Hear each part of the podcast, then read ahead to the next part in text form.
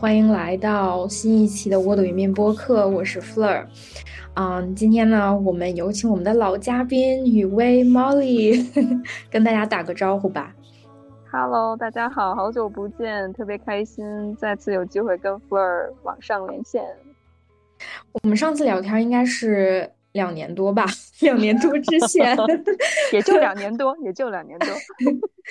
对，然后，嗯，因为。感觉两年多，我们我们之间好像也没有特别多的交流吧。反正就是有的时候会默默关注一下大家的动态。觉得两年多发生了挺多事情，然后我好像也能看到我们有很多的变化。嗯，然后偶尔呢，我们也会交流一下自己哪里 哪里不爽，或者觉得哦没想明白的事情，我们就呃发个这个语音呃发个这个文字聊天什么的去。要么吐槽一下，要么解惑一下，讨论一下。然后最近雨薇，我们俩就在聊，其实大家都有听到最近的这个，嗯，北大三个毕业生和上野千鹤子的聊天，就特别的出圈，在网上引起了很多的讨论跟啊点评，然后大家说出自己的想法，嗯。然后我们今天可以围绕这个事情说一说我们两个的看法。然后雨薇应该也有一些想聊的关于网络上面发生啊、网暴啊。然后我们看看我们能聊到哪儿吧。嗯，对。然后要不要一开始我们俩先聊一聊这个背景，聊一聊说我们两个一开始。看到怎么看到这个视频，然后是怎么样？一开始的第一感觉是什么？我觉得我发给你的时候，你是不是还没看呢？雨薇，我我只知道这件事儿特别热，但是我还真没看。幸亏你给我发过来，否则我都没有机会看了。后来，我我不觉得，我觉得你肯定 后来估计火出圈的时候也会忍不住看的吧？我也不会看，我不知道为什么。我现在对于对这种就是讨论什么是，我觉得很好，就是大家能够去探讨什么是。女性主义或女权主义，女性的处境如何？但是我反而现在就这这一年吧，我反而对这些理念性的东西不是特别的关注了。嗯，哦，我其实我想就就我们可能有点啊偏题，但也但也不怕，大家就跟着我们。以为现在清迈可以听到 淡淡的那个虫叫，也许或者反正就跟我们聊聊天儿吧。我其实挺嗯。我对这点有个，我其实也不太看。我最近大概一年多，我也不怎么听播客，然后我也不看。但我的不看是，是出于我不太敢看，因为有很多东西会看了之后会影响心情。我自己又以我自己的能力，我调节不好，我调试不好，所以我就有点像切断，然后就有点像逃，有点像要逃的那种，不去看的那个啊那种感觉，然后。这件事儿，我好像也刚开始也有刷到，然后我为什么看了呢？我是看在微博上，大家开始。就如果如果你跟我说说上野千鹤子，然后全西西北大，我之前也看过全西西之前火了的那个视频，我估计我也不会看的。嗯，我看了是因为有人说全全西西被骂了，就或者说还是说谁被骂了，我刚开始没看明白，我以为上野千鹤子被骂了，还怎么我没搞明白，我就哎好好奇啊，然后就就点进去了，然后哎呀也是点进去之后就发现对这件事情。就是心情被牵动的也挺大的，然后你看了一个，他就又会给你推第二个，然后有大家的评论，然后嗯，就像吃瓜一样，就就陷进去了，嗯，对。然后我自己，我第一次看那个视频的时候，我自己的这个真实的一个个人的反应就是。我没什么反应，我觉得哎，这视频做的挺好的。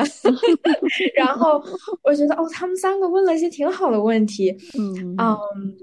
然后我我也觉得哇，被上野老师圈粉了。然后这个时候我就把这视频发给你了，是这个时候。然后这之后我才发现这个视频出圈儿。不只是因为上野老师的回答很有价值，然后这个视频很好，主要是好像引起了大家一些很多关于这三个采访者，然后他们的北大的标签啊，然后全西西这个博主自己本人的一些经历啊，然后他在视频上的态度啊，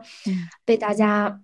拿来去分析，然后去表达自己的感受，好像很多是热度是聚焦在这个方面的。嗯嗯，毛利，那你你一开始你最开始看了视频，就还没看什么其他的那个，你当时自己看完了是什么反应，什么感觉？嗯嗯，我觉着这三个女生，因为我之前是完全没有关注她们的，所以我没有办法了解她们大概的风格是什么。但是如果只是从这一个视频来看的话，我觉得我很认同福尔的观点，就是他们问了很多非常好的问题，可能对于很多人来说，甚至是有一些些不太政治正确的问题，但我觉得他们能够把这些观点表达出来，我觉着还是挺有意思的，嗯，而且的确我会感觉到，特别是全西西他问的第一个问题，就是你赵宇老师，你是不是因为被男性伤害过，所以才会转向女性主义的这些理论哈。我那一刻我的感觉就是心里咯噔一下，因为即使我这么想，但是我也不敢这么说。我问问我自己，我是不敢这么说，但是我不知道他是背后出于什么样的目的。我觉着很多人都说，哎呀，他的目的是什么，怎么样？我觉得没有什么意义，因为你不是他，你不知道他这么说他的到底他出于什么样目的。但我觉得更有意思的是看到大家因为这一件事情会激起千层浪。后续的这些大家在网络上一些探讨的，呃，一些舆论性的一些问题，我觉得特别有意思。嗯嗯嗯，我特别喜欢以为你说心里咯噔一下，因为我有这个问题，我也不敢问。我我我 特别特别能同理那种感受。然后我想说。我想说，这应该不是一个很奇怪的事儿。就是我真的觉得能问出这个问题，不是一个很奇怪的事儿。也许大家可以连着我们俩一起骂。估计咱们聊这种问题肯定会被骂，所以我觉得已经做好心理准备了。Fleur，就说出真实的感受吧。我觉得我们也可以政治正确的聊一期，那还聊它干嘛呢？反正，嗯，对我。我真的觉得，我真的觉得他问出这个问题没有那么的奇怪吧？嗯，然后我这两天看到大家，这也是一个被大家特别不能理解的，就是唯独特别就是抓出来暴打的一个问题。然后我那天就偶然的，因为我突然间想到他的原原来的问题是这么问的，他说：“尚野老师，你在二十出头的年纪就打算成为一个不婚主义者，你那么早就意识到了女性主义的事情，是因为你被啊男人伤害过吗？还是原生家庭有什么？你看他这个逻辑是，哦，老师你在二十，他现在是七十五岁嘛，那他二十二十岁的时候就是五十多年前。”五十多年前，我们就什么女性主义这个那个的呀，都不都不知道。他的问题可能是一个人在五十年前的二十岁，他有在有在考虑，哎，我不想结婚。那那个时候的二十岁，他他去问一问，是不是受到过哪些伤害，或者生命中发生了什么负面的东西，让你哎萌生了这个想法？嗯，我我觉得好像是挺。合情合情合理的吧，我感觉福尔说这句话的时候，感觉 有一些些心里感觉比较复杂，不知道你现在感觉怎么样？嗯，对，我觉得就是表达一个明确观点的时候，可能就会 就会比较复杂吧。嗯，我之后也看到过一些。有有这方面的评论文章啊，有的时候我会点进去看一看，然后大家一个比较中立的一个视角，可能是先去批判他，就是说先说一说哦，这他问的几个问题有多么的厌女，然后是暴露了自己怎么样的拧巴，就是先去分析他一番，然后再说，呃，其实就是以为我们两个的。呃，有点像我们两个的态度吧。我们两个之前沟通态度就是希望我们能够不去批判个人啊，然后去让个人有犯错的空间啊，等等。这个是我看过一些比较中立的一些评论的内容吧。然后，其实我想这可能也是一个更加对自我保护的 一个政治正确的一个说法。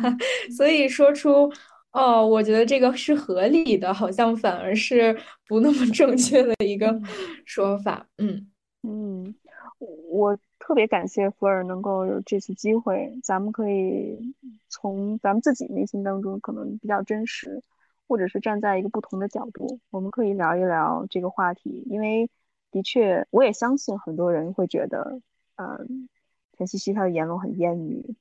但我们反问自己，比如说我不反问其他人，我去反问我自己，我说，我们就在我就在一个厌女的社会。我时刻在厌女、厌恶自己，同时我有厌男的倾向。嗯，我觉得在这个社会里面，如果在既定的这样的一个性别结构，甚至是政治结构之下，如果我们完全不厌女，或者是不厌男，或者是自我厌恶的话，我目前觉着不太可能。嗯嗯，所以我觉得，如果可能，我们连这个探讨的空间都没有。我觉得也是一件挺遗憾的事情。当然，我在这儿并不是认同全信息他的观点，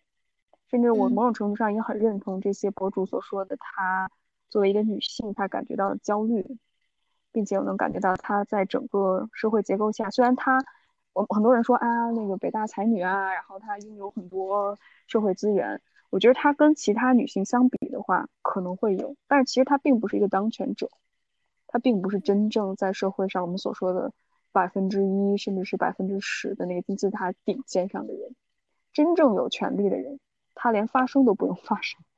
他是不需要去支用这种炒作的行为去获得流量、获得关注度，而往往是中产，在这个社会里面是最焦虑的，而这些焦虑你能够从他，我后续后来，嗯，听其他人探讨，我也陆陆续续看到了他关于生育、关于他跟老公的性生活的一些言论哈。你就能感觉到这是一个极其焦虑的一个女性，而且我相信很多人都从她的身上能够看到自己。我觉得这反而是一个特别好的，我们可以去带入自己的一个话题。而且我觉得现在社会其实给女性选择不多，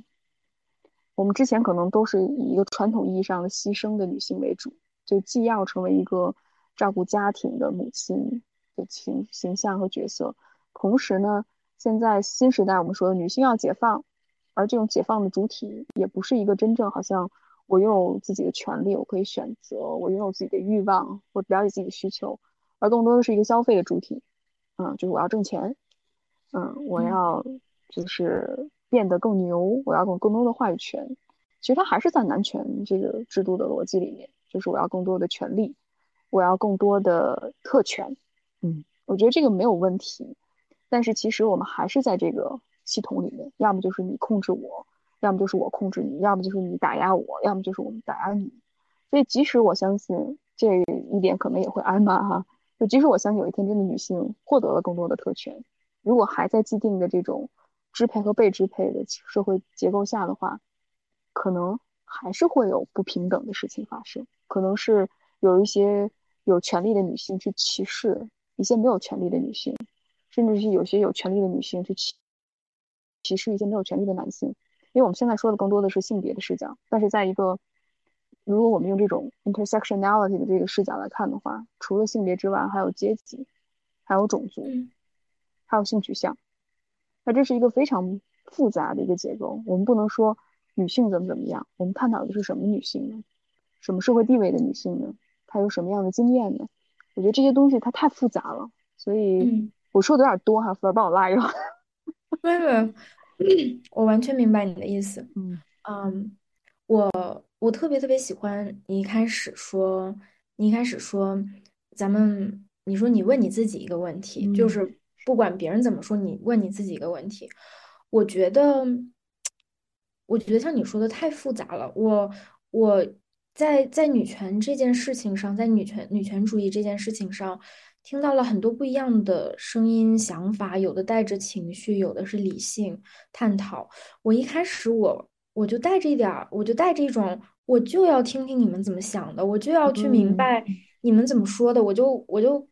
恨不得我我真的把我真的听你们说，我就真的能听明听不明白你的立场吗？我真的理解不了你的立场吗？我就带着那种我就要看看你是怎么想的，我就不信了。我要是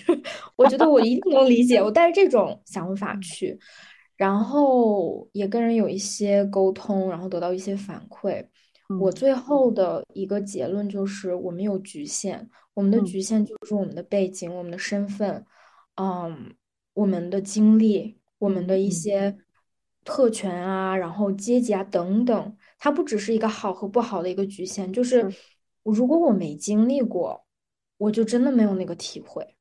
然嗯后我觉得相反也是吧，如果如果另外一个人就是对方的观点，他没有经历过我经历的，他可能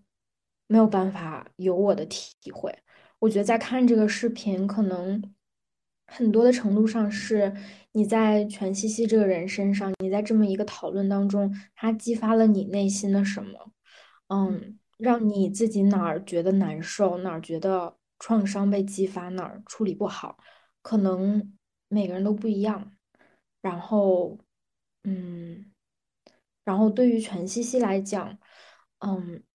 我觉得可能有一部分批判他的人，大家在想说，哦，他打着北大呃毕业生的标签，北大才女等等。我觉得大家可能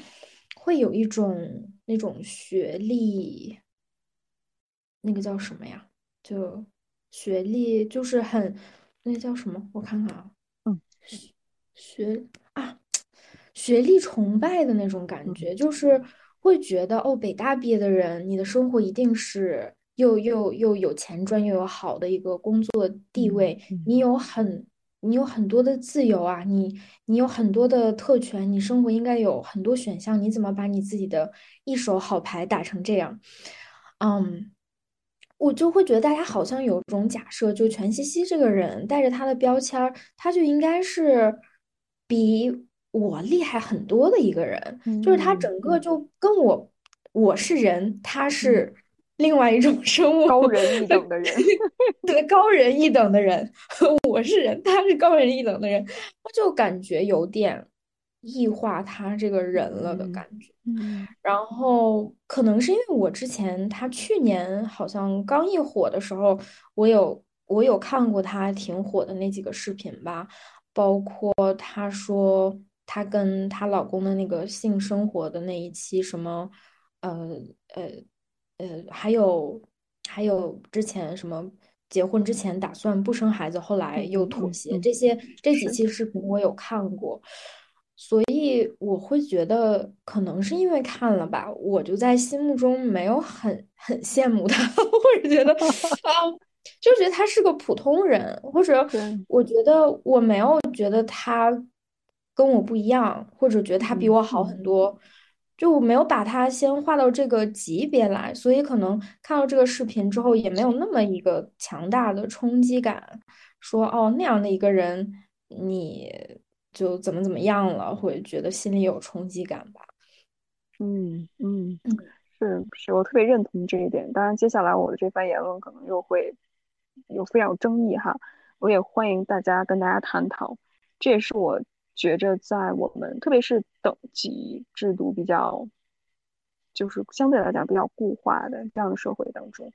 我们会有对于权威的一种崇拜，可能他是学历，可能他是性别，可能他是阶级，他会有一种崇拜或者迷思在。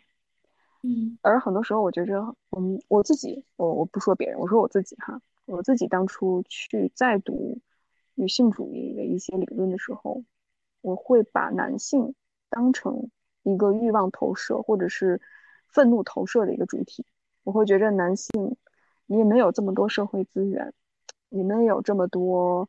呃天然的这种特权在，你们为什么没办法共情女性？你们为什么没有办法这样这样那样那样？我就会有这种感觉在。但其实，当你真正跟普通的男性，不是那个我们想象当中所谓白人异性恋者，然后信仰基督教，嗯，这种男性，或者是他有中产中产甚至是中产以上这种阶级的男性，我们真的回过头来看一看普通所谓的普通的男性，就普信男，就为什么他们会又普通但又那么自信呢？其实他背后是一种自卑。其实他是因为他太脆弱，以至于他不得不通过外界的这些认可去保护自己。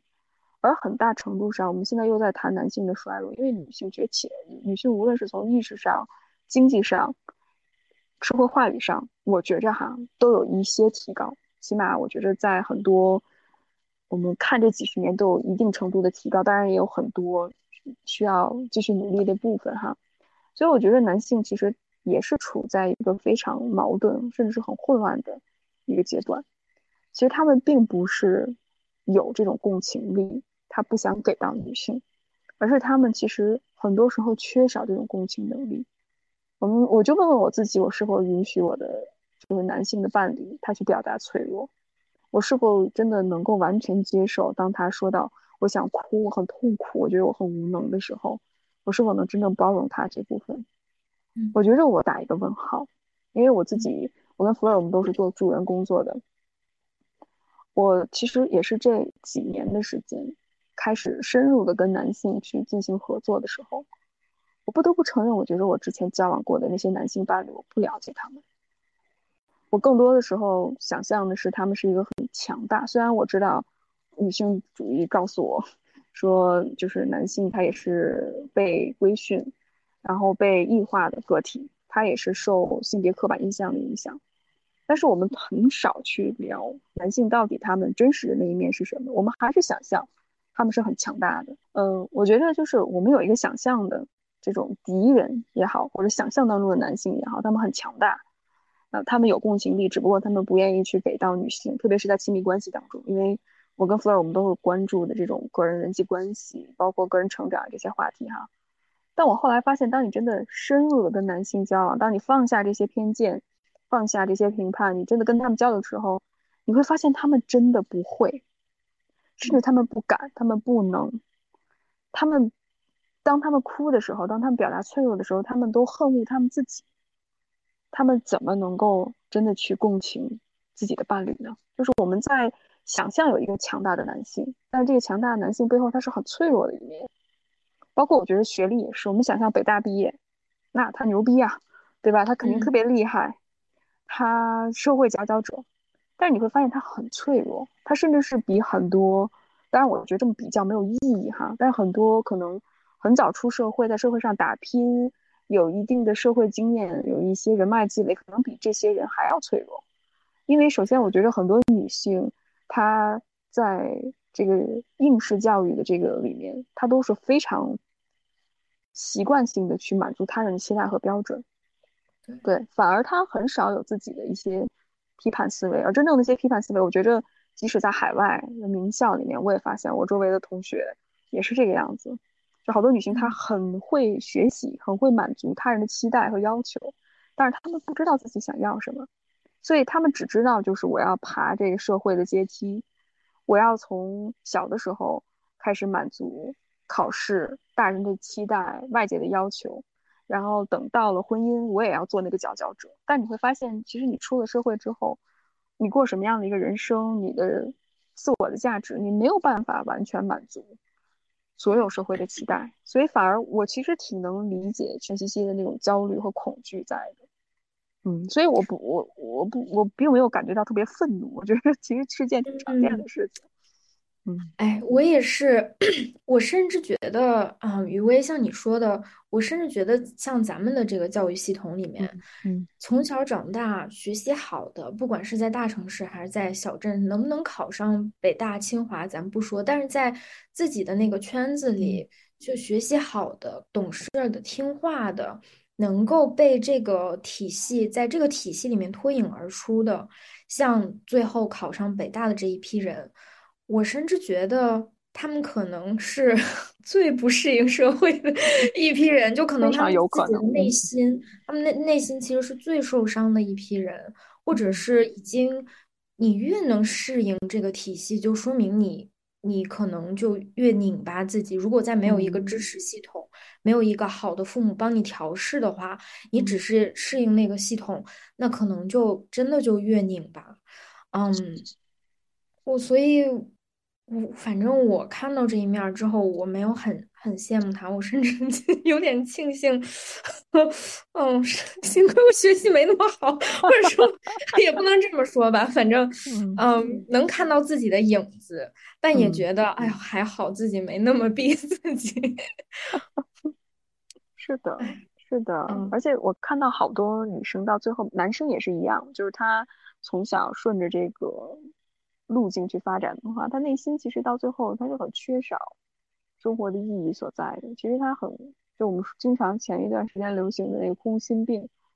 就他唯一的一价值都是在于我能够考上好的大学，我能够脱颖而出，我找老公也找最好的，我到时候生孩子，我们家孩子也是最聪明的。就是这样一一步一步，所有做价值感都是基于这种竞争跟比较之上。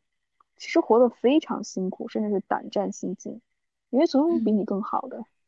嗯，所以如果我的价值感是建立在我比别人更好基础上的话，你是没有一天可以安宁的。可能你会在这一秒庆幸，哎，比如说我比弗尔学习好，那后一秒我就看到，哎，其他的人学习比我还好，嗯，那我就觉着特别可怕。或者是今天我看弗尔混得比我好，然后我。暗自觉得特别嫉妒你，那我可能就一直每次见你我都很嫉妒你，所以我觉得这是我们想要的生活嘛，这是我一个一个健康的、一个真的有力量感的自我。内心没有力量，到最后就会感觉到总是非常的不开心，所以抑郁、焦虑，甚至会感觉到自己生命没有意义，活着就不知道为什么而活。嗯嗯。刚才，刚才雨薇你聊到男性，然后恐弱这一块儿，我就真的，我也挺有感受的吧。就是因为我，我也就是我也结婚了嘛，而且结婚了很多年，然后我老公还是白人，然后就很多。我抱歉，希望没有冒犯到你说。啊啊，没有没有没有，从从你那儿我完全没有什么，我是想分享。我跟我老公的，就是我们处理我们的关系这么多年下来，一直我觉得总体来说，我我是满意的。但是这么多年下来，我们沟通的越来越深入，我们对彼此的了解也越来越多，我们走向了关系的，其实我觉得像最内核的部分，我们走向了我们关系当中出现问题的最内核的原因，就是在我觉得在今年，就是这过去的。几周才发现，才真的，我们两个承认这个问题，就是他能够全盘的接纳我，就是我是一个什么样的人，我的好，我的坏，他都能，他他他是 OK 的，但是我没有办法接纳他，嗯，他我没有办法，他身上有一些东西让我觉得不够好，很怂，或者说不够不够。不够 achieved，不够那个，嗯，说话的方式啊，或者说做事儿的方式啊，处理问题的方式，对待生活的方式，我觉得不够好，我就会批评他，我会控制他，我甚至想改正他。然后这种这种想去改变他的这个我内心的这种不适啊，就贯穿在生活的小事儿当中，然后。我还不承认，我就觉得我都我特别好，我比你牛，我比你厉害，我比你懂，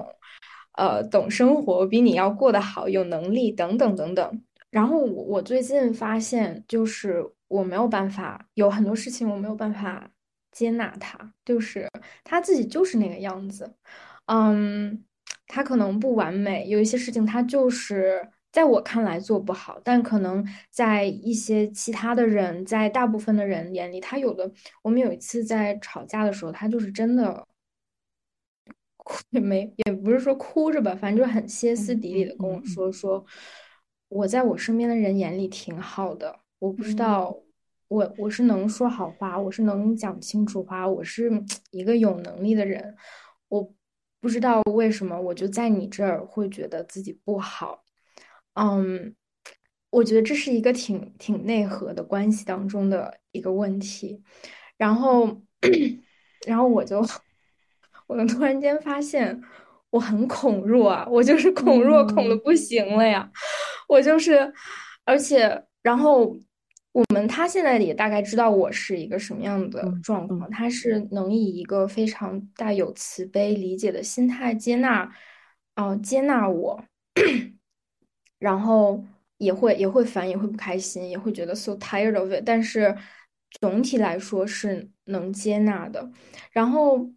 我那个时候就发现，我为什么那么想改变他，那么想批判他？其实我根本就接受不了我自己。我那个时候看到他的样子，我就觉得羞耻感爆棚，我自己的羞耻感爆棚，我就觉得我我接受不了我自己。嗯，嗯做，假如说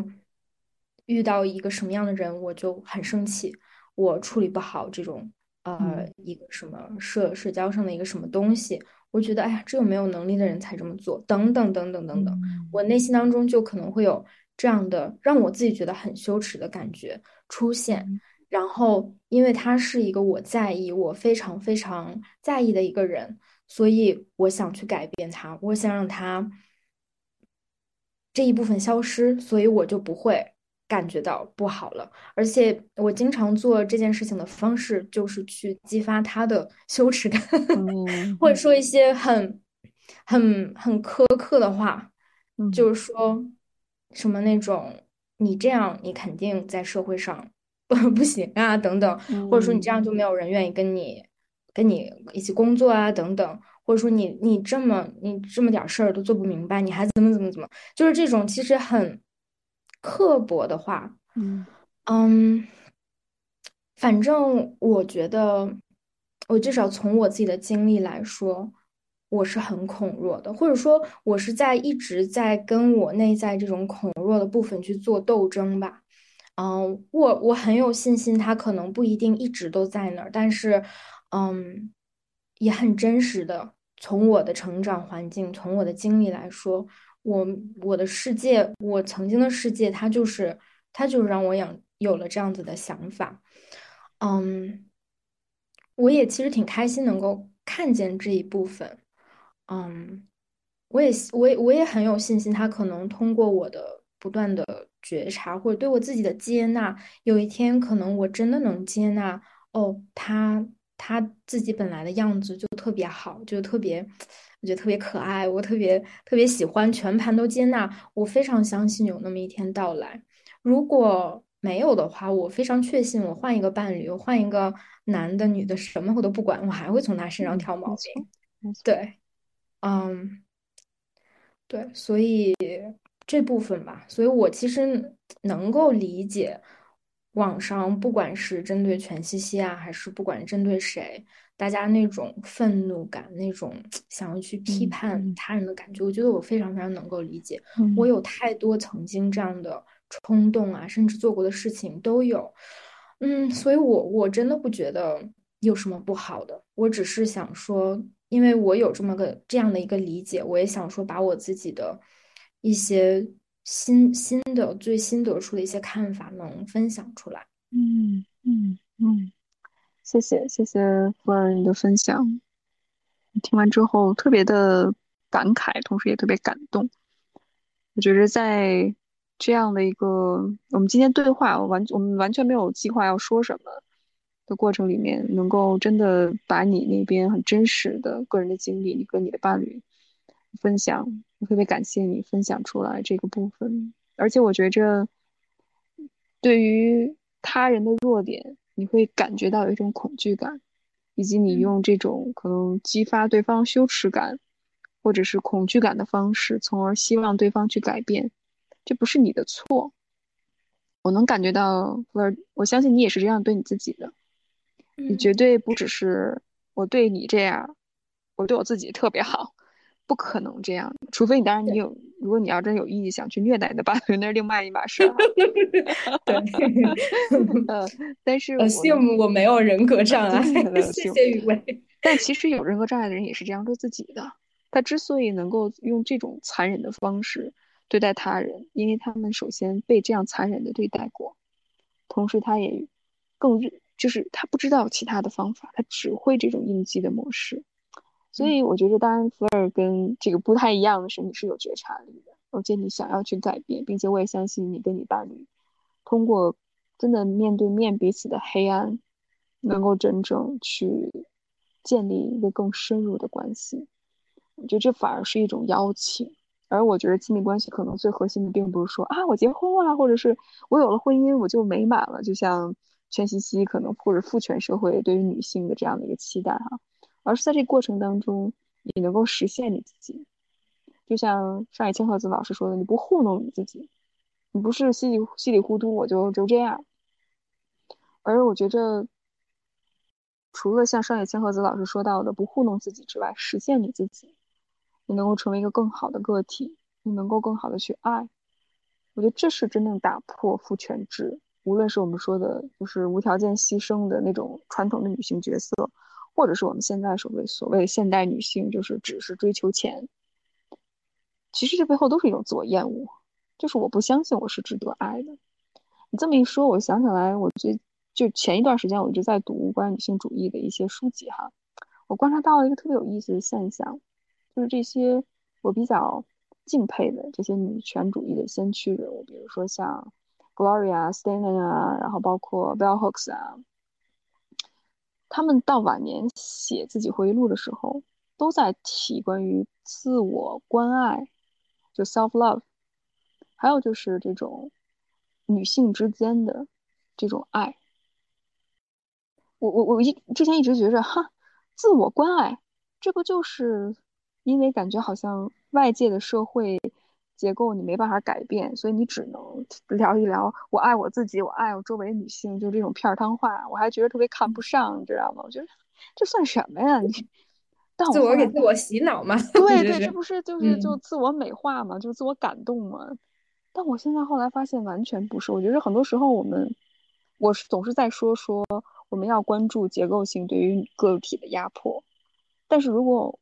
我们不去真的去考虑个体的话，如果个体没有被解放的话，也跟结构性的解放也是没有办法真正带来所谓爱的解放的，而更多的还是一种压迫和被压迫。所以我觉得这并不是是谁呢？对呀，对呀，就这不是二元对立的，不是说我们现在聊亲密关系，我跟我伴侣之间的关系，好像就忽略了结构性对于个体的压迫，不是，它是一个相融相通的一个过程。所以，反而当我更爱自己、更爱其他女性的时候，我们在打破父权制，尝试把女性个体化，或者是把个人原子化，让人跟人之间，可能说我的女权主义比你更先进啊。比如说我离婚了，不是我没有孩子，然后我现在探索多元关系，我就比你要更优越一些。我觉得完全不是。我现在真的跟很多在婚姻当中的女性交流，包括有了孩子，我觉着如果在婚姻当中，在跟自己的孩子教育当中能够实践女性主义，甚至是他们愿意去了解女性主义，我觉得这就特别好。我现在不太喜欢或者比较反感，就是这种启蒙女权思想，就好像我是女权，我读的理论研究比你们更多一些，我就有资格告诉女性。你们要进入婚姻，或者婚姻的本质和真相是什么？我觉得我们可以聊婚姻到底是什么，甚至是我们可以聊它的背景。但我觉得真正的女权主义和真正的女权主义，我我就用这种词，但你 你懂我 的意思对对对，我说的不是那个大写的 T truth，是小写的 truth，就是小写的 T。它不是说它是绝对的真理哈，只不过在我探索的过程里面，我发现。真正能够给女性带来自由的是选择的自由，就是 diversity。那这种 diversity 是真正的多元，不是我们所说的政治正确。好像我穿一件有彩虹的 T 恤，或者是我买怎么怎么样，就是通过消费或者购买所形成的这种对于多元化的支持，而是我真正尊重他人，我理解共情他人的选择，我不会因为我跟福尔选择不一样。所以我们之间就会产生一种嫉妒，或者是攀比，甚至是竞争。我要比你优越，甚至是我要打败你的这种言论。甚至我并不觉得，就是所有人都适合婚姻，我也不不觉得所有人都不适合婚姻。我觉得这是应该给女性自己去选择的。而这个多元化，我觉得是非常重要的。嗯嗯，对，让我想到，让我想到我之前，呃，跟另外两个朋友也聊了一期女权，也是去年的这嗯个时候，然后他们两个问我说，我为什么选择进入婚姻？我记得我当时给了一个冠冕堂皇的一个答案，我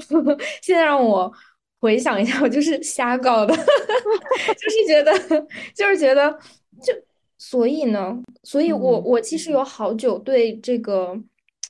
嗯，二十多岁，二十出头，就嗯是去做婚姻这个决定，我我感到非常的羞耻，就是真的觉得嗯我把这件事儿说出来，那简直就是要被笑话、被指责、被批评。嗯，我觉嗯得有这个可能，我也觉得会这样。嗯嗯，我现在就觉得，那那怎么样呢？这，嗯，我觉得我自己的，嗯，生活也不能算是对错，就是就是这么样，就是就它发生了，就是发生了，嗯，然后，所以我，但是我好久以前，我就好久一段时间，嗯我是不敢不敢去表达，或者不敢说，或回避。大家问到，我会想，哎，那这个女权主义者应该怎么样面对这个事儿？嗯其实我们就真的就又回到那种像教条主义一样，嗯，是，应该这样，不应该那样，把我自己放在那个框嗯。架当中。其实背后最大的一个驱力就是羞耻感，就是。是，我如果不按照那个一个标准来的话，我会成为那个不好的人，我会被群体所抛弃。羞耻感对一个人来说的威胁太大了，就是它是我们人际上的锻炼，包括网暴也是，它真的是对一个人的那种一个群体行动，我们的大脑、我们的嗯基因、我们嗯 DNA 都是为了被被爱、拥有连接而产生的。但是那种被孤立的感觉、被评判、被不喜欢，因为你是谁而抛弃你，那个那个驱力太强了。所以，嗯。我觉得一方面是余威像你说的，如果有这嗯种二元对立的、这种攀比的、慕强的、恐弱的这个环境在，容易让我们觉得很害怕去、去、去、去，没有做的很好，然后去表达自己。另外一方面是我们每个人个体的这个羞耻感，就是如果把嗯这件事儿说出来，心里就会咯噔一下，之后发生什么呀？我觉嗯，得，所以我在这点上。我觉得全西西 挺勇敢的，就是 普洱说这句话也挺勇敢的，我觉得。我真的，而且我觉得，因为我不嗯是跟你说，我觉得他是个勇士，就是他被伤的嗯，遍体鳞伤，是，他也不，他还继续。嗯，嗯可能大家可能大家说到这块儿，可能会说起流量，说他是去操嗯控的，这是他操一手操控，就好像都是在他的全盘计划当中的一个结果。他用标签儿、标签化，然后这个那个的搞蹭流量，蹭过头了。哎，嗯，我我的直觉吧，我我后来听什么，大家说我我一我一听啊，好像也有道嗯，理。肯定有，它毕我我自竟是一个商业行为嘛，对。但是我想听听你后续想说什么，啊，对，我，但是我自己就是看别人的评论之前，我嗯还真没有这种感觉。然后我后来想一想，为什么没有？我看他的视频的时候，我好像能看到一个人，就是他对社会，对，假如说怎么样跟婆婆相处，然后怎么样在婚姻里面自持，然后怎么样成长，就是嗯很没有头绪，很没有抓手。他能抓的嗯是什么呢？他能抓的是，他是一个被学历教育 train 训练出来的工具人，然后走到职场的一个工具人，他做的很好。他在职场当中也是做到那个新事项的副总裁的位置嘛，他很成功，所以他把职场上的这一套工具人的理论，他用到了生活当中。而而我我觉得是他真的游刃有余的把这个舆论和信息和流量玩弄于股掌之中吗。我觉得他没有其他的方法，他不会，他根本就嗯不会。他他那个跟婆婆的那个视频里面，他说，嗯，他说他觉得他跟婆婆的关系特别的纯粹，嗯，有的时候，而且他会给婆婆钱，就是他做的这些家务的付出跟劳动，他会付他钱。然后他说，其实对我来说有点像一种劳动的关系，所以他特别纯粹。我看到这一点的时候，哎，你看，这是他解决他生嗯，活当，中的呃问题的方法，他用了一套商场上的或者职场嗯上的一个非常市场化资本主义的方法去解决生活当中问题。嗯，我觉得他没有别的方法。没错，我觉得他的生活当中，朋友、父母，他没有别的选项，他连抓手都没有。他能有的抓手就是他，呃，工作当中给他带来很多正反馈，他做的挺好的这个事情，他用来解决一切的问题。我觉得他做自媒体，嗯。当然，大家想蹭流量，想有关注者，这这就是一个，嗯，做也不是做公益，就是你就是一个工作，你为了自己着想嘛。我觉得他的标签儿化呀，或者说他采访采访别人的这种看问题的方法呀，让我有很强烈的一种感觉是，嗯，他是在运用流量。但是有的时候这就是他的生活处事的方法，他已嗯经跟是资本主义这种市场的东西，这种去消消化，嗯嗯，怎么说，就是利用自己，把自己当成工具人的这个呃这种感觉，它已经融为一体了，它就是它就是一个工具，已经融融在一起了。嗯，大家说他哗众取宠去特意搞的也行，我们永远猜不猜不到他的动机，因错，为我不是他。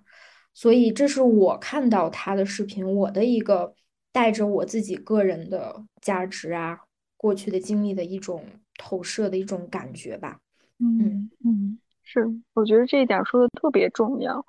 是，因为我们真的问一问自己，我们还有其他选择吗？就是真的整个社会给我们提供的女性，要么就是无条件付出牺牲，然后要么就是像全茜茜这个样子，成为整个流量或者是整个商品社会这种佼佼者，用金钱去解决一些问题，这也是所谓的这种资本主义或者是商品经济提供给我们的出路。我们还有第三种选择吗？我嗯觉得大部分人是没有的。所以我觉得只只不过全茜茜是在整个系统里面可能玩的比较比较啊，只能说可能比其他女性比较赚的那一个。但是即使这样的一个女性，她也这么焦虑，所以我觉着反而这样的一个结果，触发到了很多女性内在的恐惧和不安的感觉。因为我觉得现在女权主义发展到一定程度，我们缺少的是重建，我们不少于批批判，就批判我们做的非常好，我们可以用理论去解构一切，但是怎么去重建女性的生活呢？女性有什么样其他的选择呢？特别是异性恋的女性，要么就是不婚，要么就是走进婚姻。那怎么去爱别人？怎么去建立关系？怎么去爱自己？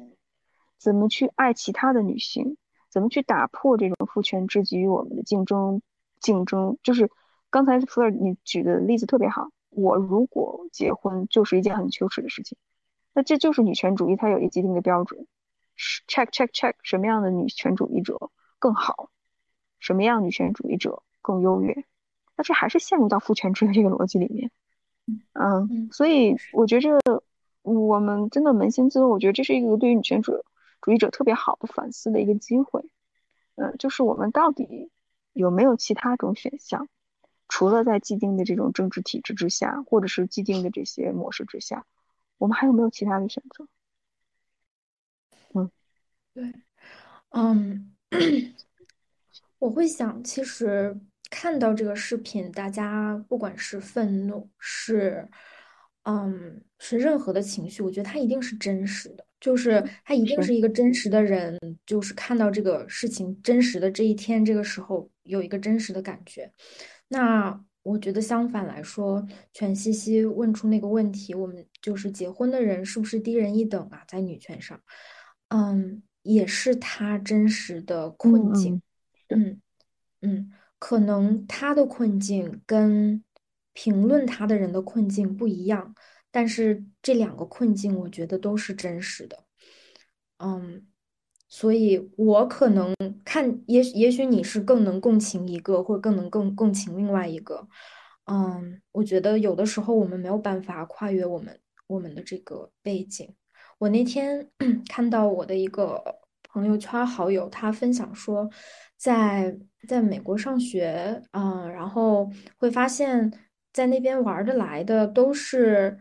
美国本地的人会少，就很多国际学生啊，或者是嗯 LGBTQ 的学生啊，或者是一些移民的呀，或者即使是本地的，可能是一些弱势群体啊，才嗯跟我们嗯国际学生玩的好。然后他说。嗯，我不知道，我就特别困惑，嗯，嗯是不是没有经历过，没有人生经历过这种力量的，嗯，权力的下方吧，就是那种权力的，嗯。嗯，弱势的那一边嗯没有嗯在任何的情呃任何的 identity 上经历这一这一这种人生经历的人，是不是真的没有办法去跟跟我们有在权力弱势方的嗯人去共情？他说，会不会有一种可能，说一个超级大富豪白嗯呃一个白人小哥，然后接受通过接受了教育，然后通过后天的一些努力，能够为没有伞的人撑伞，就是真的能够去共情那些没有他有特权、比他更弱势的人，没他他没有经历过那种受到歧视的生活，但是能够为受到歧视的人撑把伞。嗯，我当时第一反应是不能。我不知道雨薇你怎么想，我就是觉得，嗯也许他愿意去为别人撑把伞，他也不知道要撑到哪儿，他也不知嗯道怎么能帮到你。他带着一颗赤诚之心，估计也用不到对的地方，嗯因为他没经历过，他没经历过，他就是不知道。所以这嗯就是我就是能体现到体体验到一种极大的局限感。嗯嗯，我们人生经历，我们的一些生活各个身份的议题啊，什么嗯嗯地位的议题、教育的议题等等，就是有的时候我们只能以一种谦卑的态度说：“哦，我可能不明白，我愿意听你说一说。”但是好像不能够说我真的明白你，我明白你的处境，我跟你感同身身受。我觉得这不太容易。嗯，是是，所以这就又回到了我们一开始的这个议题上来。为什么我最近对于这种网络上议题的讨论，嗯，兴趣不是特别大了？当然，我非常尊重大家愿意继续去关注讨论哈，它有它的呃有价值的部分。但是我为什么不愿意？是因为我现在特别难去概括总结一件事情，就为什么我会说我所说的所谓的真理哈，都是小写的真理，它时刻可能会被我推翻。就是因为你就会发现人太复杂了，你不了解，比如说我，可能我在婚姻当中没有待多长时间我就出来了，所以你说真的在婚姻当中，甚至有了孩子，要处理复杂的婆媳关系，这些女性，我觉得我不了解他们，而且每个人的经历不一样，我正好是做这种助人工作的，所以我真的没有，我觉得我没有资格告诉别人你要怎么做，怎么做是正确的，我谁呀、对不对？而且你就会发现，越是其实跟人接触少，你了解他人经历越少，反而你会有一种有就是要拯救他人的这种强烈的动力。其实这也是 ego 的部分，就是我自我的部分，就觉得我要证明我自己是一个特别优越的人，我要证明自己我是一个特别厉害的人，所以我知道真理，我手握真理，我要拯救别人。其实它是一种特别像是这种传教士的这种心态，或者是我们说的圣母心，就好像我比你更要了解你自己，我比你更懂什么样的生活是适合你的，所以你要听我的，否则的话，我就感觉到我完全被背叛了，被抛弃了，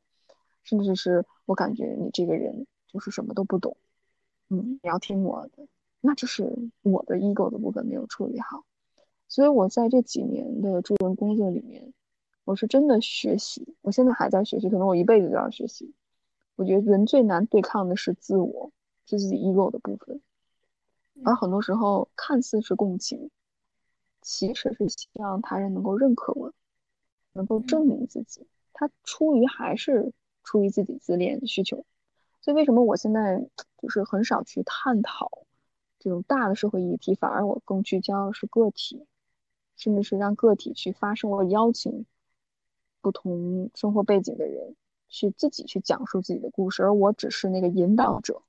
或者是我只是那个路人，就是我把他带到他想去的那个地方，而他做什么选择，我想要真的比较真实的去呈现他自己最真实的样子。所以，我最近这一年邀请了很多，就过去这一两年吧，邀请了很多男性的，就是嘉宾。我们也有有的有过，有的没有来得及有合作过。所以我从他们身上其实也能够，我就完全呈现出来，我不加任何，当然我时不时的也会吐槽，但我尝试尽量不去把自己的想法，不认为什么是对的，用所谓的女权，包括我这我这次出来跟我伴侣带着两个妈妈出来一起去玩，也是一样，就是他们发表的这些言论真的让我大跌眼镜，这完全不政治正确。对于其他的种族，对于包括现在泰国这边性别很多元嘛。今天我们打车的时候还看见一个，呃，就是说话声音比较粗，但是打扮是女性的一个出租车司机。然后，我们，两个妈妈就开始吐槽，说这是一个男孩，为什么要打扮成女孩呢？然后会说为什么他要这个样子呢？说哎呀，真是的，就开始就已经受冲击了。所以我就理解，就是当一个人他的基本的核心价值观被挑战的时候。他下意识会感到恐惧，他会攻击，所以我觉着在这一刻，可能更有效的方式，并不是说，哎，你不正确，而是你这刻板印象不能这么做，而是先让他们表达出来，然后看到他们，让他们意识到自己对于性别的一些期待以及他们的预设是什么，然后我们可以继续的去探讨，到底，比如说，哎，我说妈，你觉着你自己温柔吗？你总是说让别人温柔，你觉着你温柔吗？你说话轻声细语吗？然后你平时说话嗲嗲的吗？然后我妈自己反思了一下，我妈说我自己也不这样。我说是吧？我说你可以这样要求你自己，但是每个人都有每个人不同的选择。所以就是你只能通过不断的去沟通，达成共识，然后再去沟通，再去达成共识，这样一点一点一点才能往前走。所以这就为什么我现在觉着可能这个话题有点偏哈，弗就是我现在对于很多社会事件。没有那么多的愤怒的感觉，是因为我知道一个人的改变有多难，我自己的改变也很难，我看到我母亲的改变也很难，所以我不期待就是好像我通过今天说两句话，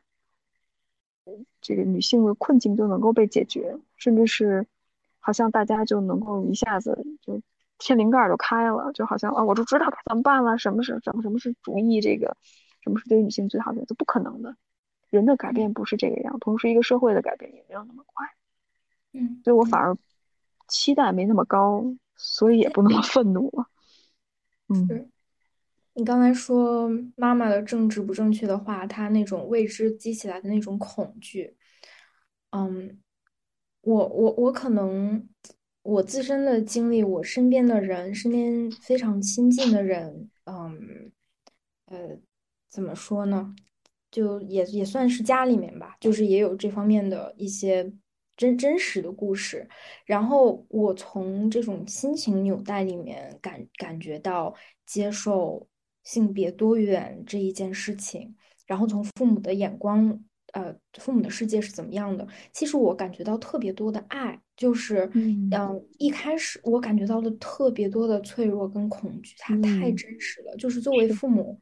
他看到自己的。孩子跟他的期待不一样，他整个人就是一个破碎的一个状态。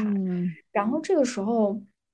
你我能够理解，你得多强大、多勇敢，才能把自己的这个破碎、自己的伤痛放到一边儿去说：“你是我的孩子，我爱你，我想要你好，你怎么开心我才开心。”才能把这个他的恐惧放在一边儿去去做去。爱用用爱这件事儿去对待他们，我觉得这本来就不容易。但即使是这么不容易的一件事情，发生在非常普通、什么女权这个那个的，连学科都没上，可能都没上过的家庭当中，我能够看到这些年下来，嗯，作为父母辈的他们在变化，没有变变成那种，嗯，以就是家里要举彩虹旗，就是大家都放开开心，绝对没有。但是。但是我觉得那个爱，它一点儿点儿能够流淌过来，也许就那么一个缝，就假如说一年下来，可能就那么过节回家那么几天，他说那么一句话，可能就可能就到这种程度。但是我能感觉到那种放下自己去爱别人、爱自己的孩子的那种尝试跟努力，他一点儿都不容易。所以我觉得看到这个，我带了很多的，让我觉得挺乐观的，或者挺充满希望。就是其实。如我们如果一开始就带着一个对立的心态，我要改变你，我要需要你接纳我，我才爱你，我才会觉得被爱等等，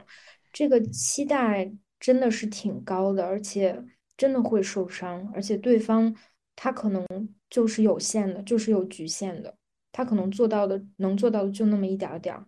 但是我真的很，我挺相信，嗯，这个改变是可能的，或者说这种。嗯，不管我多么的感觉到多么的可，就是害怕、恐惧跟脆弱，也许我内在对孩子的爱会激发激发起我身上的那么一点点勇气吧。嗯，所以我还挺挺抱有希望的。嗯，是的，是的，我也是看到，特别是如果你跟个体打交道时间长了之后，你就会发现人的潜力是无穷的。甚至是你会被很多意想不到的一些像是奇迹一般的东西。当然，在这儿奇迹并不是说我今天这样，明天就改变，完全改变，是这个人能够坚持他一个微小微小的改变，从这种量到质的变化，你真的是会觉得特别为他们开心。我我觉得到最后，可能真的需要问一问的是，我们是否爱我们自己？就是我们的是否能够接纳自己的不同？我真的觉得，当然，我觉得社会对于个体的压迫绝对是存在的。但同时，如果我们不去接纳我们自己，我们自己对于我们自己的身份，无论是你作为一个女性，作为一个可能贫穷的人，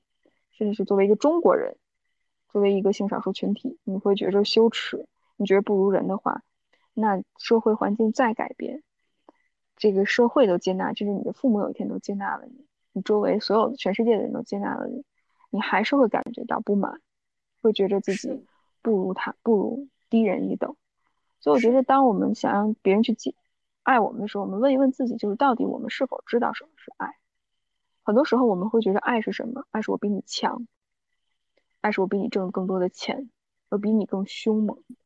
嗯，当然，我觉得你可以说社会获得更多的话语权。获得更多的权利，对女性来说是一种进步。这个我完全不，就是不否定它的意义和价值哈。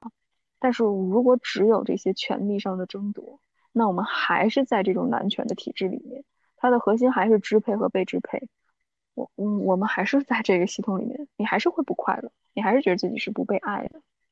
所以我觉着，无论是心理学也好，甚至是很多宗教也好。我觉得给了一个人的希望和方向，它是能够超越这种所谓控制和被控制的模式，能够让我们学会先去接纳、去合作、去形成共识，哪怕从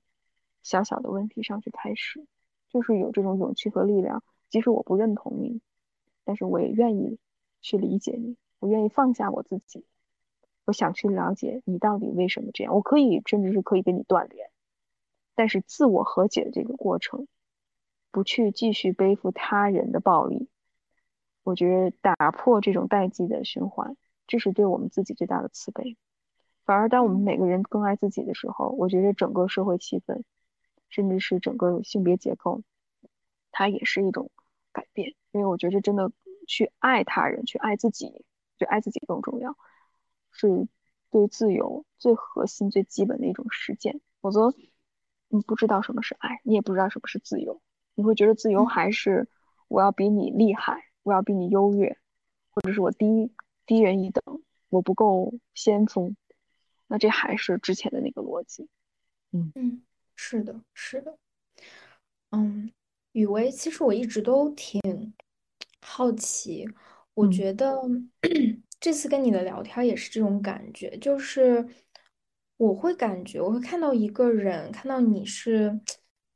内心会很稳定，而且嗯，至少我觉得好像跟我们上次聊天儿，我嗯我的一个感受，我觉得还挺不一样的。然后你说很多关于像爱自己啊，然后怎么样打破这嗯种二元的对立，真的去用这种慈悲的心态去接纳自己，去接接纳别人。你觉得你这一路上下来的改变？它是，它有那么一个瞬间，就是因为什么被开启的吗？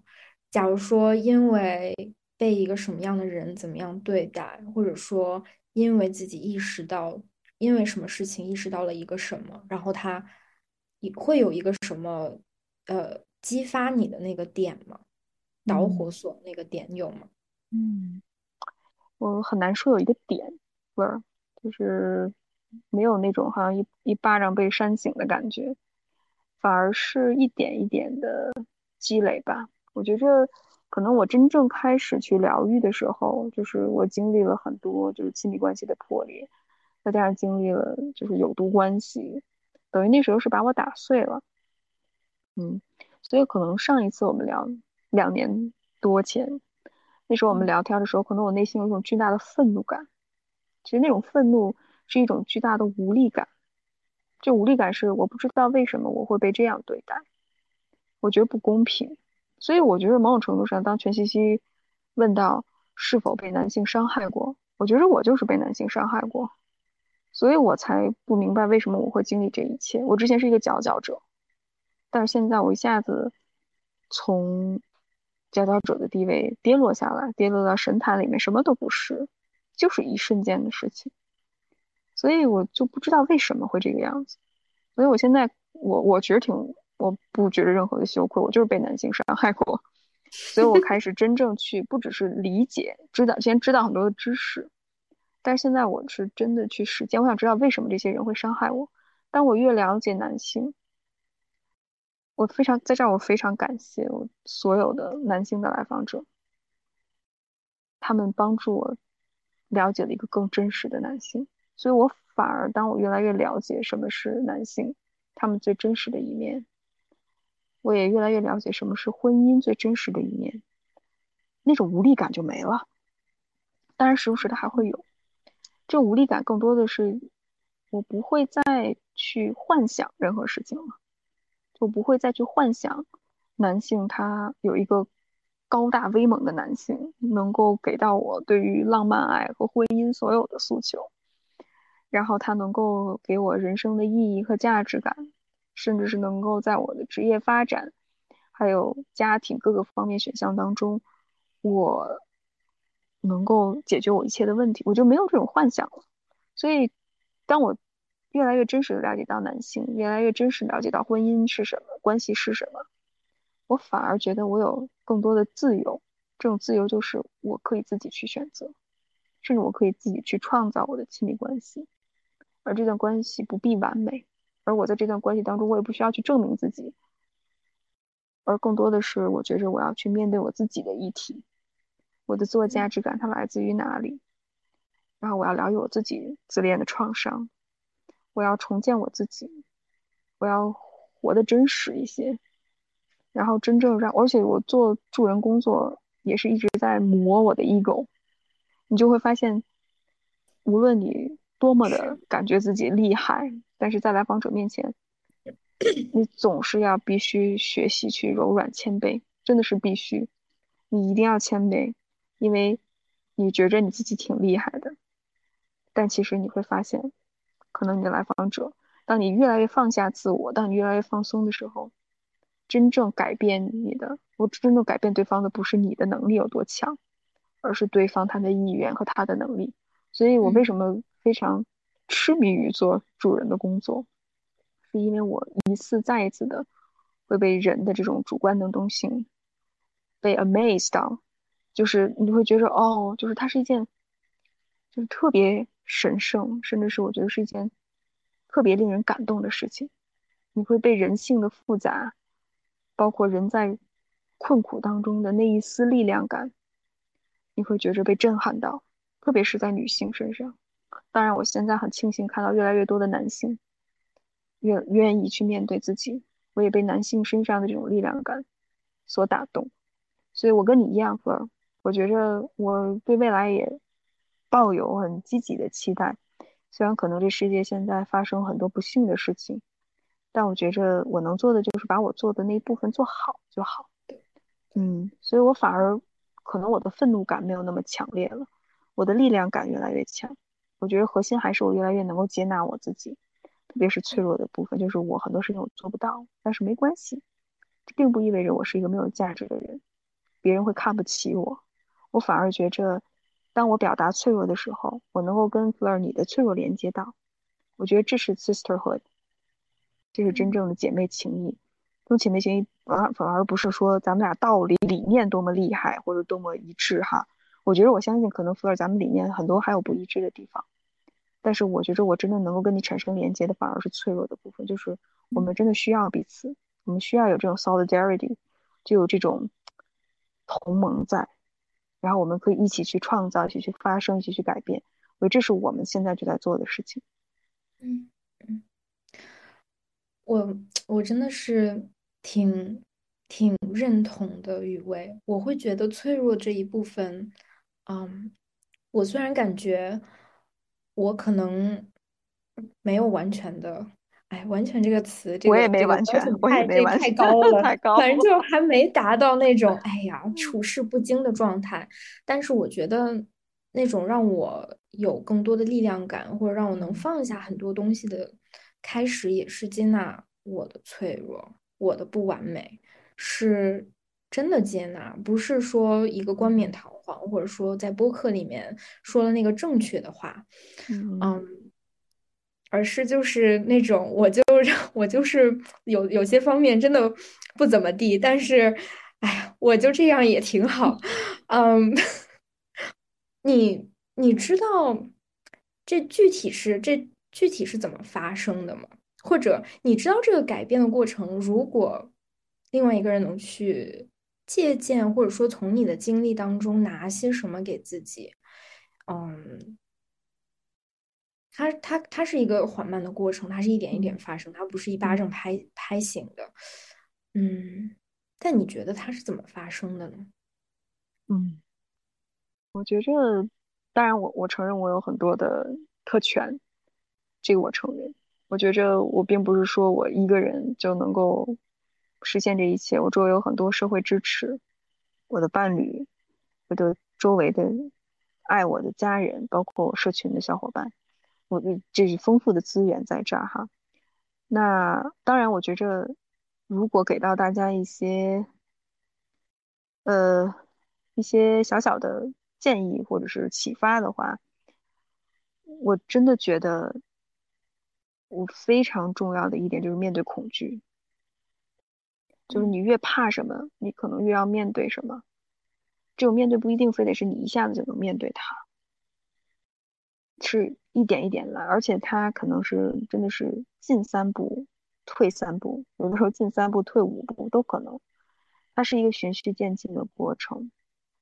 所以我觉着面对恐惧，一点一点的打破那个想象当中的自己，去看见真实的自己，再一点一点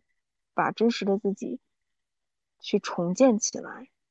就是真的给到自己力量感，不是说我再去寻求我伴侣的认可，我父母的认可，是我真正能够接纳我自己是什么样的人。这个过程是一件挺艰难的事情。但是如果你很有幸，周围能够遇上那么一个或者是两个，他可能是你的咨询师，可能是你的伴侣，可能是你的朋友，在你能够去表达真实情绪的时候，比如说我感觉很愤怒，我感觉很焦虑，我感觉很恐惧，他能够稳稳的接住你。这种接住，他不一定非得是我给你买个包，或者是我带你吃顿好的，带你出去旅行，不是。是那种我可以真实的看到你，我看到你不只是光鲜亮丽的那一面，而是我知道你的焦虑、你的恐惧、你的攻击是来自于你的脆弱，我愿意去拥抱你的脆弱，没关系。就是这种接纳的力量，我现在都没有想明白。但是我真的很感恩的是，我经历过很多次，很多的时候可能是来自你亲近的人，甚至很多是次是来自于陌生人。这种我能够看到你，我能看到你最脆弱、最不堪的一面，并且我能够稳稳的接住你，我不会去 weaponize，就是把它武器化，嗯从而之后再去攻击你，不会这么去做。我有一种我知道你的脆弱，但是我选择去用爱和接纳的方式去更好对待你。当这种经历体验多了之后，这真的是一种体验，不是我们在这儿说的这些理论哈。嗯，然后你会用这种同样的方式去对待你自己，比如说，可能今天我们说的一些观点，我一个星期之后听了之后，我觉着，哎，那个时候我怎么会这么说？就是哎，对我的思想怎 么这么不先进？就是你可能下 意识会有这种想法，但是我觉着没关系，那就是那个时候的我，它是我的一嗯部分，我嗯接受它，虽然可嗯能还会有一些心里忐忑不安，甚至会有自责，没有关系，自责也很正常。我选择接纳这个部分，那就不评判吧。我觉得这一点嗯特别重要。哎呀，我不知道我有没有回答你的问题，就是，有有的，嗯我让我让我想到，嗯，我自己也在做一些呃 self compassion 自我慈悲的嗯练习。我为什么喜欢它？我是觉得它是一个爱自己的，可以实操、可以落地、可嗯以你就去练、你去做的一件事情，不需要任何的工具、任何的人。然后我经历过的一个很让我珍惜的一个瞬间是那个练习是这样说的：说想象你生命当中曾经能够让你觉得你很好的一个人，即使是一个瞬间也可以，甚至可以是一个猫猫狗狗、一个动物都可以。去想象那个人或者那个动物去看着你，他现在就在看望着你。他望着你的眼神是那种真的想让你好，想让你拥有这个世界的幸福、美好和和充盈。他用这样的眼神望着你，然后你想象着这样的眼神，然后从他的眼睛里面看见自己。嗯，我觉得这个那个瞬间其实挺给我冲击性的，让我想到了很多，也想到了我们家狗。就是我觉得我没有想到一个动物也可以，但是你知嗯道，其实动物给我们的就是一种此时此刻的我，不管你是谁，我都信任你，我把我的生命都交给你的那种嗯那种感觉，它其实也是非常非常疗愈的。嗯，所以我相信，我相信这样的经历，也许大多数人都有，也许他是多多少少，有的时候，我觉得它是个光谱，有的人会比较贫瘠，有的人会比较充盈，可能特别充盈的那些人根本都不需要做什么练习，人家就很 很开心，就已经很接纳自己，然后。嗯，稍稍贫瘠一些的人，就我们得练习给自己 给自己爱跟接纳。嗯，但我真的觉得，如果能从这个视角里看的话，我想到了很多我曾经被接纳的瞬间。以前我都觉得这这没什么的，或者我都不往心里去。嗯，但我觉得每个人可能都有一些一小部分的那个财富，可以可以该需要的时候拿出来用一下吧。嗯，是是，我真的觉得就特别遗憾。这么一说，我就想到我们之前想要聊的那个二十三岁，因为染粉色嗯。头发遭嗯。网暴，后来选择自杀的这个女孩儿，就是到最后她都做的那么体贴，就是做的那么还要去宽恕别人，想要去把爱跟正能量传到给这个世界。就想象她多么的对自己要求多么的严格，就多么的想去通过给他人爱，从而自己感觉到自己是被需要的，自己是有价值的这样的一个人。所以你你可以说我们谴责网暴，我觉得这点儿特别重要。但我觉得这今天弗兰提到的这种自我慈悲这一点也特别的重要。就是我当我们想要，就女性太，包括有一部分男性太习惯于去给他人创造价值，而忽略了对我们自我的关爱。所以，如果我们能够这个社会允许更多的自我脆弱的接纳，我觉着反而会比宣传某种政治正确的一种话语，其实对个人自我接纳的力量、疗愈的力量更有效。与其我们说什么样的观点是正确的，不如我们说你现在感觉如何？你是不是感觉很难过？我怎嗯么做能够更好的帮助你？我觉得这些可能是一个更有效的练习。当这种被无条件接纳的感觉或者是经验越来越多的时候，我相信内在是有力量感的。我自己去年过去一年就是做关于再见爱人那个视频，我也是经历了一波一波的网暴，当然跟那个女孩所经历的相比，真的没有办法相比哈。但是在这个风暴当中，我自己作为一个助人行业的从业者，我自己有的时候都无法去处理这些网暴言论，我就直接把就是 A P P 都删了，就是不回复留言了，我就该做我自己的。然后我记得有一个，后来有一个来访者说了一句话，特别打动我。嗯，我就只是觉着我在做我自己喜欢做的事情。嗯，我没觉着我做这件事情多么的厉害。嗯，我只觉得我觉得好玩，我就做。而且别人骂我，我更想做。我就说你们越不让我说话，我也得说出来。嗯，就是我也不管你们怎么说我。他就说，他就以为我看到了一种可能性，就是即使没有多少人关注你，甚至是这么多人骂你，你依然坚持做自己认为对的事情，这个特别让我打动。然后我就在想，如果我能给一个人一点点希望和力量的话，我觉得这件事情就有意义。但是现在结合刚才不是你说的这个 self compassion，我会觉得这这多了一层意义，就是当我真的去做这件事情的时候，我问一问我自己，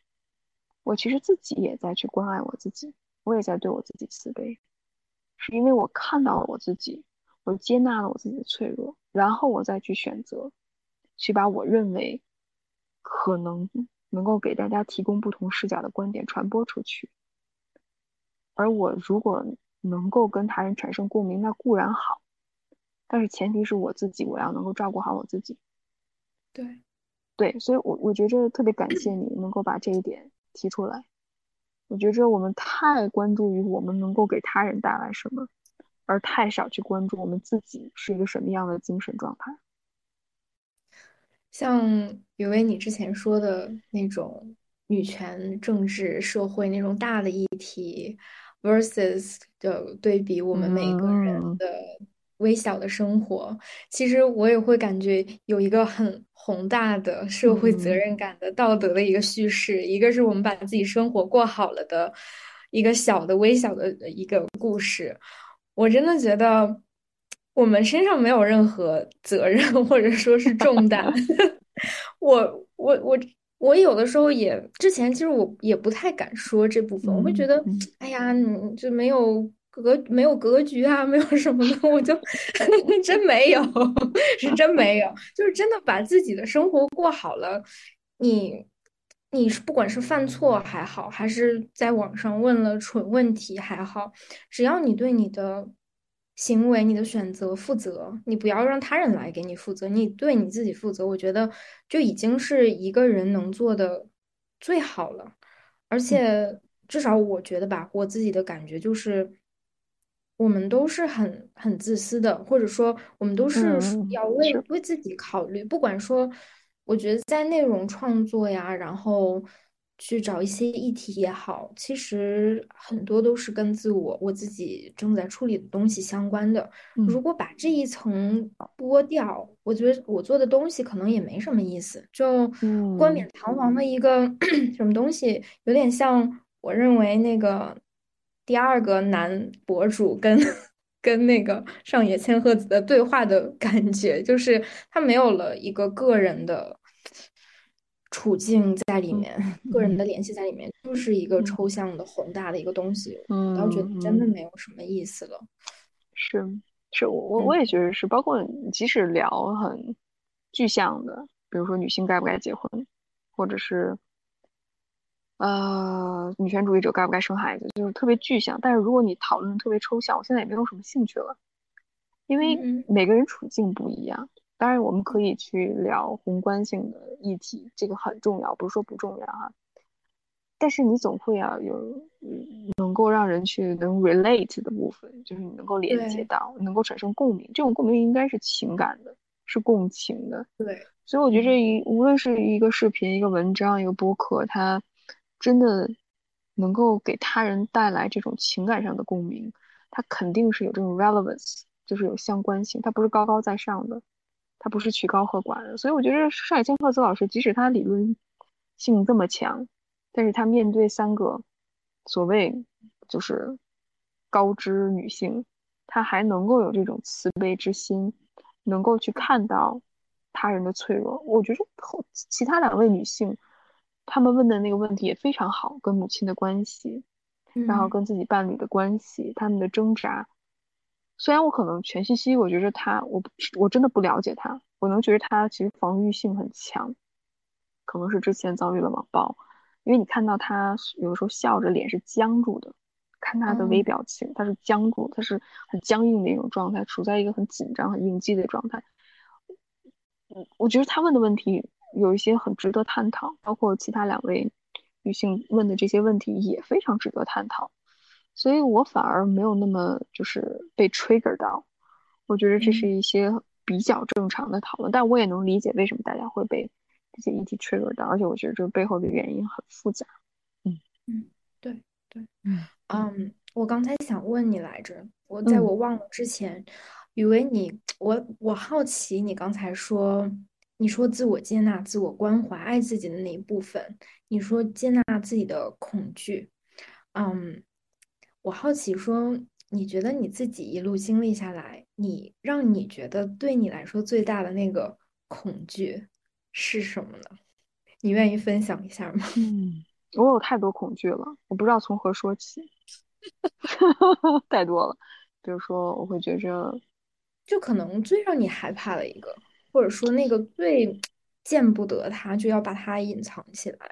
让会给自己带来最大的脆、特别大的脆弱感和伤害的，会有那么一个吗？哦，这么一说的话，其实我反而想不到有一个最大的脆弱的点哈。我觉着可能我想到的，比如说，我我我只能想回想，就我被 trigger 到了什么时候？嗯，啊，什么特别容易被 trigger 到？我觉得可能我的这种情绪背后，可能就是最大的脆弱。比如说，当别人否认我的、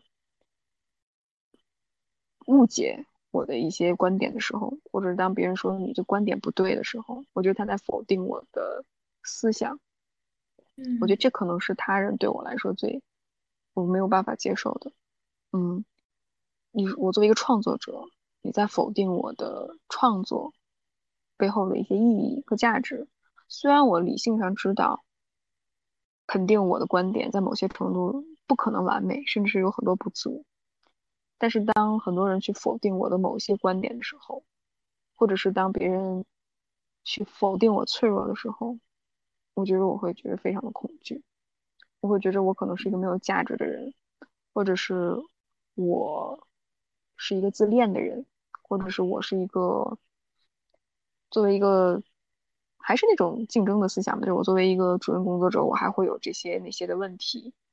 所以我觉得我的恐惧感更多的是来自于对自我价值的否定吧。我还会有这种焦虑感在。嗯，OK，明白明白。嗯，感谢雨薇的分享。嗯，没问题。如果我想你之后想到什么，我再再跟你分享。说，但是我现在目前只能想到这儿。好的，好的。嗯。嗯，我那天 就是我也在网上随便发了发我看那个视频的观后感，然后有一个伙伴给我留言，我觉得特别好。他说，像外界的攻击越频繁，像内在的攻击就越熟练。嗯，我觉得他这话特别说太精辟了。就嗯，可能大家喜欢。上野老师的一个原因就是，大家说他自洽嘛，说他能够共情，能够能够了解到这三个女孩的困惑，然后能够接住他们。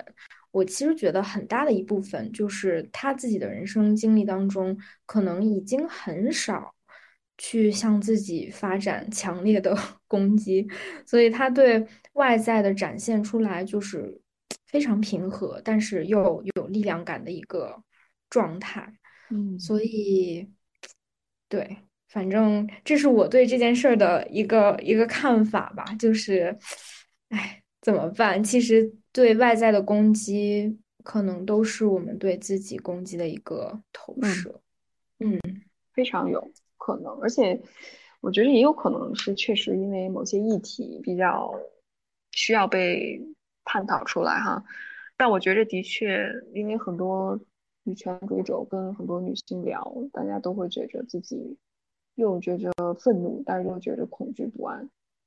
其实他还是在那个逻辑里面出不来。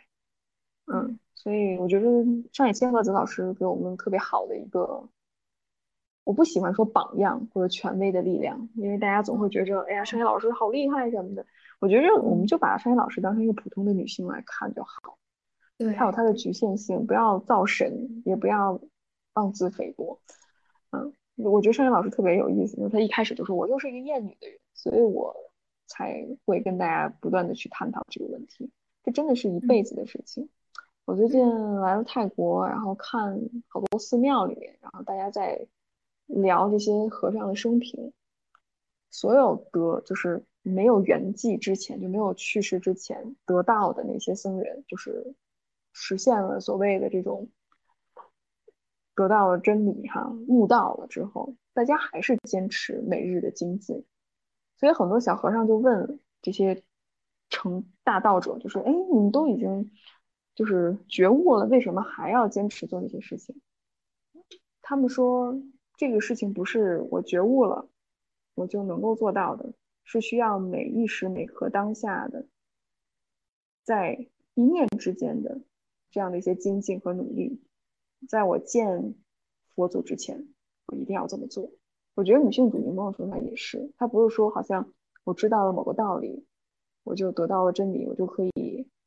随意的活着了，而是她需要不断的精进，因为我们就生活在一个厌女或者厌男、自我厌恶的社会当中，没有头的。直到我们离开这个世界，